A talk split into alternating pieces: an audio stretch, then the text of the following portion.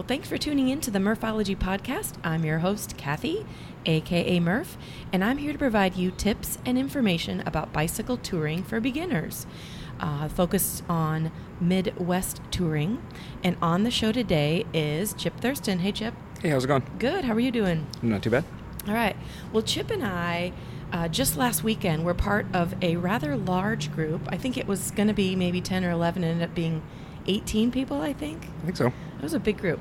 Uh, we did a weekend tour here in Iowa, and it was 99.9% on trail. Uh, part of it was um, paved, and then a lot of it was like, is it, what would you call that? Limestone? Yeah, pea Cr- gravel. pea gravel, crushed limestone, sometimes sand. so uh, anyway, it was so much fun. A great opportunity to hang out with friends, and I have to laugh a little bit because so there are 18 of us, and we were all loaded down on our bikes because it was a camping deal. So we went about 45 minutes north of Cedar Rapids, camped in a t- little town called LaPorte City at a campground, and then we came back the next day. But we all had so much junk on our bikes. Like it looked like we were on a three month adventure. I think I had 100 pounds. I mean, it was. Oh my gosh, yeah. Everything you could need, and then two of it. Yeah. you know, like I had a chair, I had a full size sleeping bag. It was just and I think I had the mindset of, well, we're only going for one night, so I can I can take a little bit more than I normally would. And then I get on my bike and I was like, what the heck am I thinking? But yeah. You know, I don't know. I should have checked when I unpacked if there was anything I didn't use. I'm sure there was, but I'm certain I had at least half my stuff I didn't use. yeah. Well, let's get into this. Um, how did you get into to bicycle touring? And by bicycle touring, I'm meaning carrying your crap on your bike.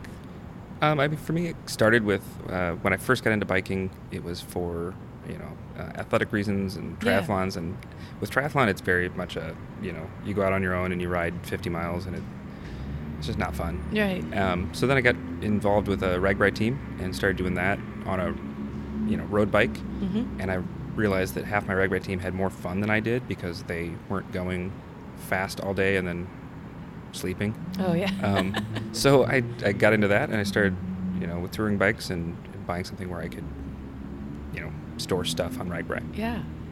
And it is it's a whole different experience when you don't have to worry about when the bus is going to be somewhere or where it's going to be. I mean, if you have everything on your bike, you're just like, Meh. Yeah, absolutely. I mean, you just plan your day. Well, you don't even plan your day. You just Yeah. the day takes you where it takes you, and and that's part of the beauty of it. If if you live a lifestyle where you're everything controlled and you have schedule and stuff like that, it's just very freeing to go out and you know see what life where life takes you. Yeah. I did an interview a couple weeks ago on the Just Go Bike podcast with uh, Ryan Van Duzer. He's a big YouTuber. And he said it so well. He's like, you know, he was talking about a bike tour where he was, it was super bad headwinds and it was really hot. He goes, but I kept having to tell myself, the only thing I have to think about today is moving forward on my bike. That's all I have to do is get on my bike and ride my bike all day long. I'm like, ah, it's just so well said. It's like just makes it so much more fun. So, uh, what is it that you enjoy about the touring? You know, you kind of mentioned being able to just kind of do your own thing. It's the it's the freedom of just kind of going wherever, not having a schedule. Yeah. You know, some of my favorite days on RAGBRAI uh, are those days where you think you're setting out to do something and you're six blocks from where you started at 4 p.m. because you found some friends and you just sat there and you know hung out with them. Yeah. Uh, one of the things that the other thing I like is when I was uh, first biking, you know, I, I got big into like the stats, you know, keeping track of how many miles I went and how fast I went, and if I went this route, could I increase my speed by 10% or whatever. And with my touring bike, uh, my GPS died at some point three years ago, and I never replaced it. And I have no ability to track mileage Oh, or how fast we're going, and it's it's infuriating and freeing at the same time because I just don't care, Right. you know. So I'm still uh, really stuck on I need to uh, document every single mile. And even, you know, like uh, actually the trip that we were on this past weekend, my Garmin kept giving me the doo doo doo low battery. And I'm like, oh, sh- gosh, what am I going to do? I think I'm going to have to charge at some point. And there was a point where I'm just like, if it dies, then I'm just going to be satisfied with knowing most of the miles I did. And if you're worried, it did make it. When I got home, I plugged it in. It was at 12%. So I did make it. But yeah, I, I do understand though. I uh, my touring bike does not have a, a speedometer on it, and I love that part of it. Where, you know, somebody might be like, "How fast are we going?" Like, it, it doesn't matter. you get a feel for it eventually. I mean, I think on this ride this weekend, I'd look over. I was like, "Are we doing like 12?" And they're like, "Yeah, yeah it's about right." Yeah, yeah, with hundred pounds on your bike. it was downhill. yeah. Um, well, give us a few places that you've been on your on your bike. You know, all loaded down. I mean, other than RAGBRAI and stuff around Iowa, um, went with a group last year where I have a lot of free time, and so my RAGBRAI team was doing a trip to uh, Key West. Oh, nice. And somebody backed out, and they were like, "Hey, you don't have anything to do. You want to come?" So we got in a van and drove down to Miami, and then rode from there to Key West and spent uh, four or five days down there, and then mm-hmm. drove the van back. The van part was the worst by far. Yeah, it's like probably 22, 24 hours. Yeah, yeah and there's like 12 of us in there. It was yeah, kind of horrible. I've done that Key West bike ride though, and um, you're on what is is it Highway One? I think so. Yeah. Yeah, and a lot of it there's a nice trail where you're separated from the road, but there's a few places where you are stuck on that highway with vehicles. Yeah, and it's, it's flat, and we had a tailwind the whole way, so oh, it nice. was. You know, I was with a bunch of people on stick bikes, and I was, you know, I had a cooler and a drone and all sorts of other stuff, and and was managed to keep up pretty well. Yeah, and I think most people that are listening to this um, know what RAGBRAI is. We talk about it all the time, but ragbrai.com is what you can look it up. But it's basically a seven day bicycle tour, and it's the oldest and longest in the world. Um, and every year they change up the route. Um, I've been doing it for 20 some years, and it never gets old because every year it's different. You know, the experience, the people you're with, the actual terrain. Iowa is not flat. Yeah. um, well, when you talk about touring, what kind of bike do you ride? So I built up a, um, a Soma. It's a Saga. Oh yeah. Um, as you get something that you can put, you know, racks on, or even if it's not racks, you can put a seat bag on, or you can figure out a way to hold all your stuff. I think you'd be okay. Yeah, as long as the bike can support weight. That's yep. the important thing. Yep. My first couple years when I put bags on a bike, it was actually on a, a stick bike, a road bike, and the bike shop did recommended I not put a rack on the back, but yet they still did. And there was a time when I had so much weight on the bike that the rack kind of started bending down onto the the back wheel, and then I realized that they were right. That was a bad decision, and that's what prompted me to get my first touring bike. Name a few important features on your bike. So for me, when I built my bike, you know, I, I kind of did the research, and I think anybody, you know, sit there and look into what you can do, and everybody has their opinions as to what a touring bike entails. I think we have music now. Sorry about that, everyone. We're, we're outside, and sounds like there is now music in the background. um, so for me, one of the things I looked at was, you know, making sure that the bike was like, you know, relatively reliable and bulletproof. You know, road bikes have a tendency to be, you know, you get flats when you hit a bump, or you know, maybe the components aren't as strong to, to haul weight, or just need more maintenance you know, I built my road bike thinking, or my touring bike thinking, you know, I don't want to fix it. I don't want it to break somewhere. Right. So that was the biggest thing was, you know, um, you know, strong components, things that were simple enough that, you know, the shifters on my bike are, are a different type of friction shifter, but like they, they shouldn't ever break. Yeah. And if they do, I should be able to fix it yourself, kind of deal. Yeah, kind of get it, get it back to working. Yeah. Um, other than that, I mean, the ability to mount racks to it is important. Yep. Um, at least for me and then you know comfortable. Yeah. You know, I mean, it's a more upright position, so you're not going as fast, but I can sit there all day and not, you know, and go 12 miles an hour and right. be, be relatively comfortable at the end of the night. Right. So the the big feature that uh, I've heard quite a bit from people doing touring is disc brakes. And when I had my bike built, which I pedal a Gunnar, shout out to Gunnar Cycles, I love it. Um, but the year I got it, which must be like seven or eight years ago, um, disc brakes were not a thing at the time. Or at least it wasn't available on the frame that I got. So I do not have disc brakes. And let me tell you, I'm always like, especially when, when we're in a tight group, I'm always like, all right, guys, you got to tell me if you're stopping way before you slam on your brakes because I do not have the ability to stop on a dime. Yeah, when I built mine, disc brakes were kind of starting out. It's only been four years ago. Yeah. But it was one of those where everybody's like, "Oh, you have to get disc brakes," and and I will say for the first two years, I hated them. I mean, they're make, at least the ones I had were noisy. and, Yeah, they like, do I squeak. felt like I was constantly tweaking to try to get things to work. Uh-huh. Uh, It, it, I got them to the point where they're dialed in now, but it, it just was one of those things where learning experience, and I thought it was more of a pain than it was worth for a long time. Yeah. Except now, if you need to stop quick, you can do it, and I can't. Absolutely. and I have disc brakes on other bikes that I own, and you're right, they do squeak, but they do they work. So Yeah. Anyway, that's a, an important feature that I do not have that I need. So when you look at like things on your bike, what do you what would you say are some things that you have on your bike that are you wouldn't not want?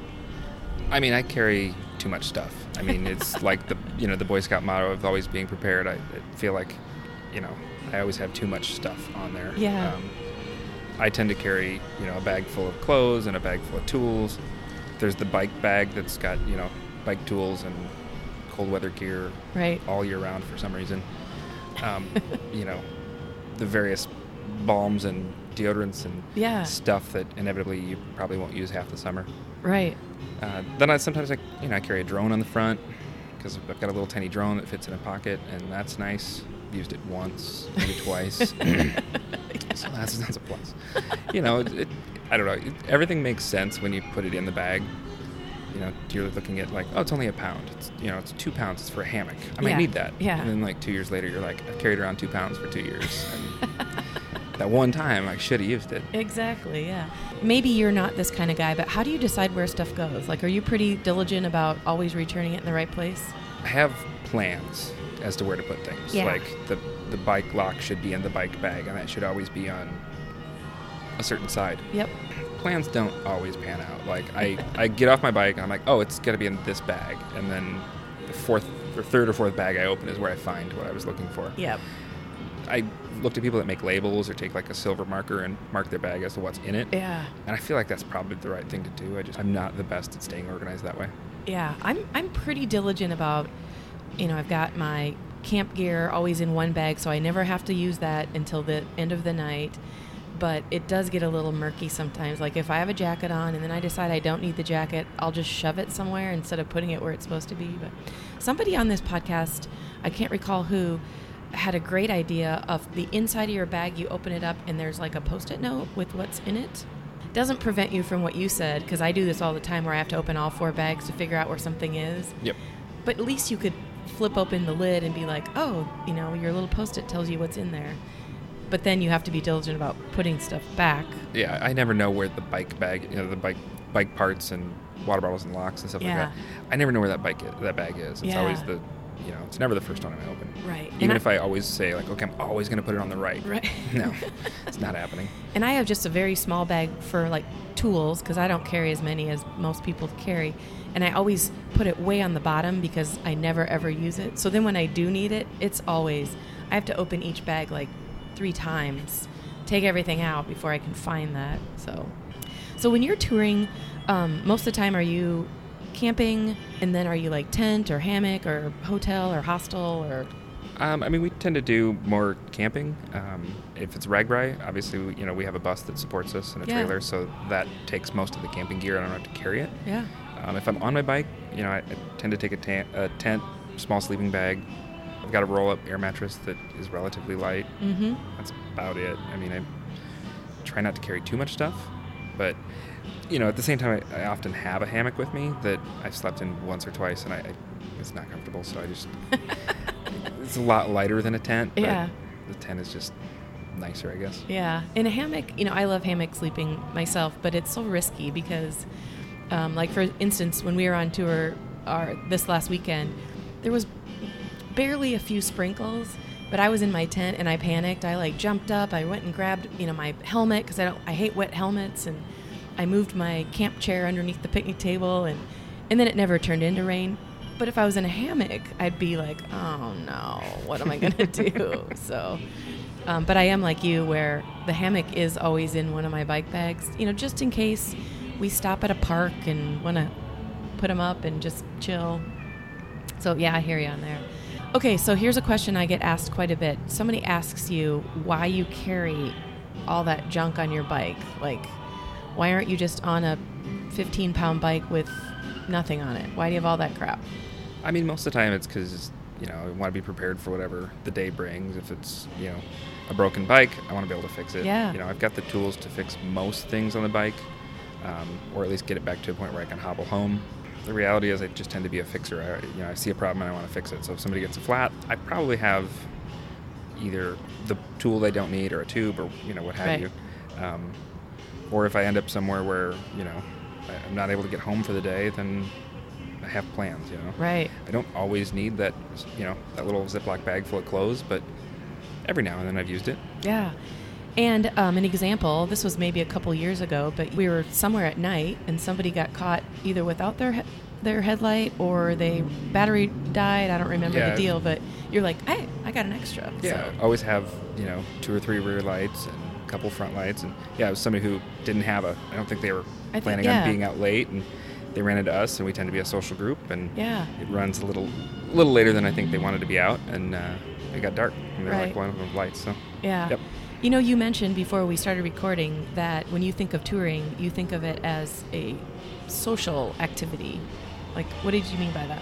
Well, for me, biking is, you know, I, doing triathlons was always very antisocial, and for me, that was always the worst part. I, I prefer to just not do that. I don't know. For me, biking is just something where I want to go out and I want to maybe experience new things with friends, or you know, or just be out and, and do a, a, more of a social activity. So um, that's one of the things I like about touring. I know touring is largely, you know, people solo Right. circumnavigating the world or whatever, and Usually in the desert, and they're always dirty. yeah, and, and it's just like that is, I, I'm intrigued by it, and I really, th- you know, I think those people are awesome, but it, Yeah. it, I would never work for me. I would go crazy. Yeah. I just don't want to be by myself that many hours. Right. It is definitely the social side. Yeah, yeah, absolutely. I think that's, to me, that's what draws me to it more than the biking in many cases. Yeah.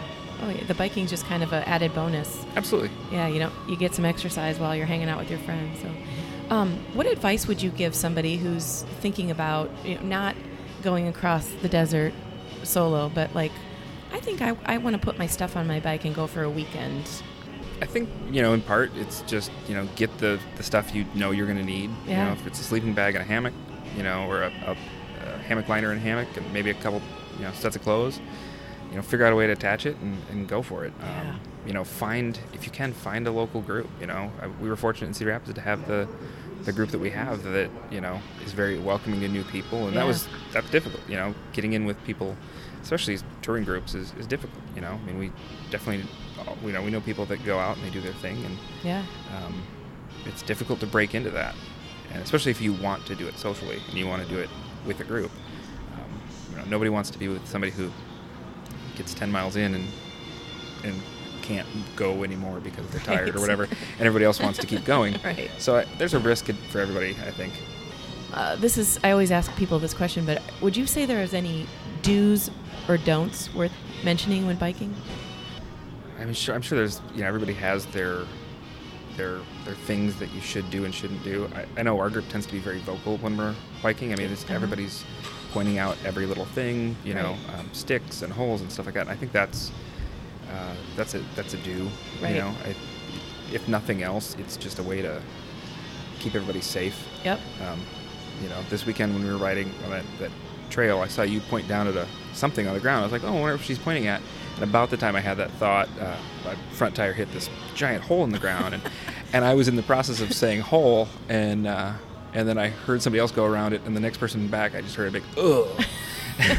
so there's a bunch of us hit it, and just you know the fact that people can point out and Yeah. prevent others from getting themselves hurt is uh, is one of those important things in, in my mind anyway. Oh, for sure. Yeah. I mean, being able to talk it out, especially, you know, there's 18 of us and we were riding uh, side by side on a trail. So you have to be very mindful of other people using the trail. I mean, we have it down pretty well. When if we say bike up, you know, we have so many seconds to go from two lane, what'd you call that? Two lanes yeah. to one lane. Um, and we're pretty good at it. Yeah, and you know, just being with the same people frequently, and, and you get to the point where you can trust them. I mean, when we're squeezing in to try to get down to half the trail, more often than not, we're kind of like one and a half wide. Yeah. You know, it's like you're not necessarily going single file. You're, you're kind of merging in and eight inches from the person next to you. And Right. Knowing people you can trust and you can do that with um, is important. And you know, don't be. I think the, the don't would be don't be erratic. You know, Mm. don't be that person that like goes from 14 to 20 miles an hour and slams the brakes, or Right. swerves a lot. I mean, that's just especially when you're riding with a bunch of people with heavy bikes. Right. Uh, you know, one person crashing at the front could be nine people pile up Yep. uh, pretty quickly. Yep. Yeah. Uh, that's always my biggest thing is to be predictable. I, I do a lot of group rides where um, somehow I, I end up in the front leading it. And part of it's because I want to be in control of how fast we're going or how slow we're going. You know, like, well, if I'm in the front, anybody can pass me if they want, but it's funny how a lot of times people don't. They just kind of go with the flow. And which, on a side note, my favorite part about leading a group is you can tell, or I can tell, if we're going too fast or too slow based on the conversations that are happening behind me. So if, if you can, if nobody's talking at all, then I know that we're either pushing it too hard, everyone's just like, oh my God, trying to keep up.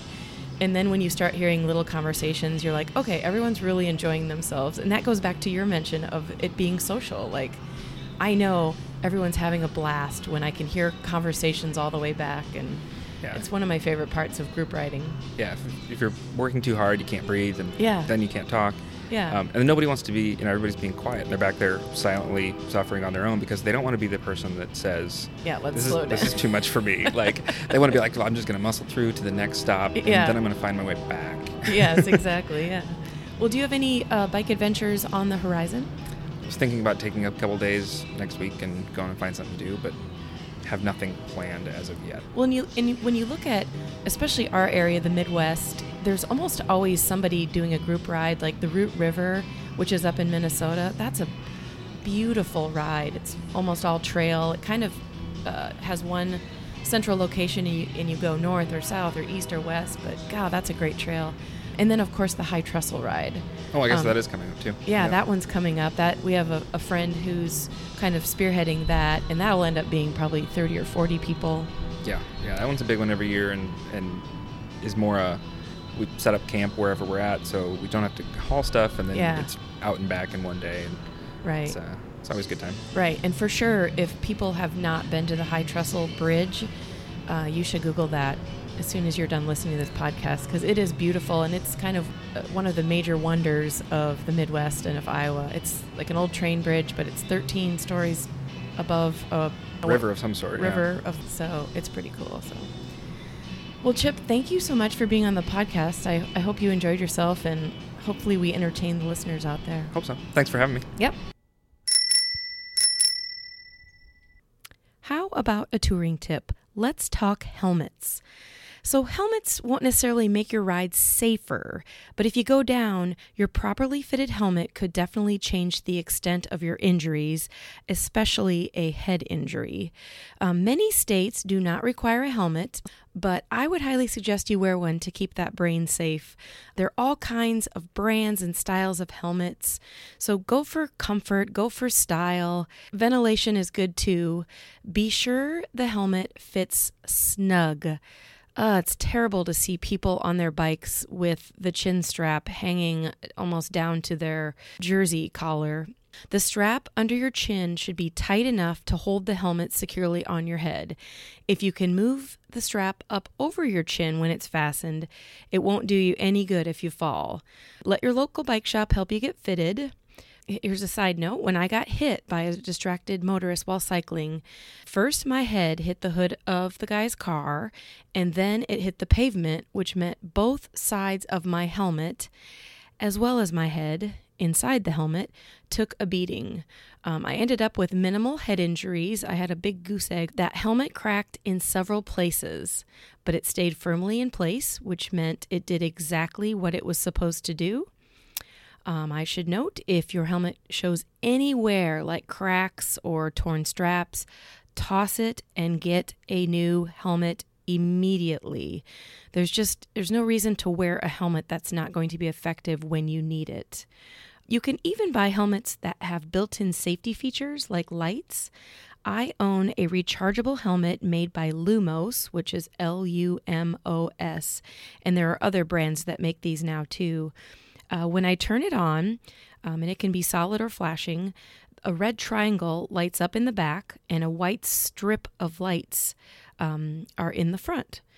The lights can be flashing or remain solid, like I mentioned, and you can even uh, have turn signals, so the entire back of the helmet can light up. It's pretty cool. I use this in addition to my normal front and rear lights, and I think of it as an extra way to get noticed by vehicles.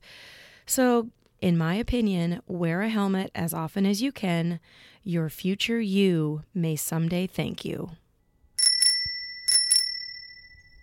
Well, that's it for today, listeners. Check out murphologypodcast.com and email me at murphologypodcast at gmail.com. I appreciate you and thanks for taking the time to tune in and listen to the Murphology podcast. I'll leave you with this quote from the unwritten book of Murphology. This quote comes from Diane Sawyer. Whatever you want in life, other people are going to want it too. Believe in yourself enough to accept the idea that you have an equal right to it. Think about it.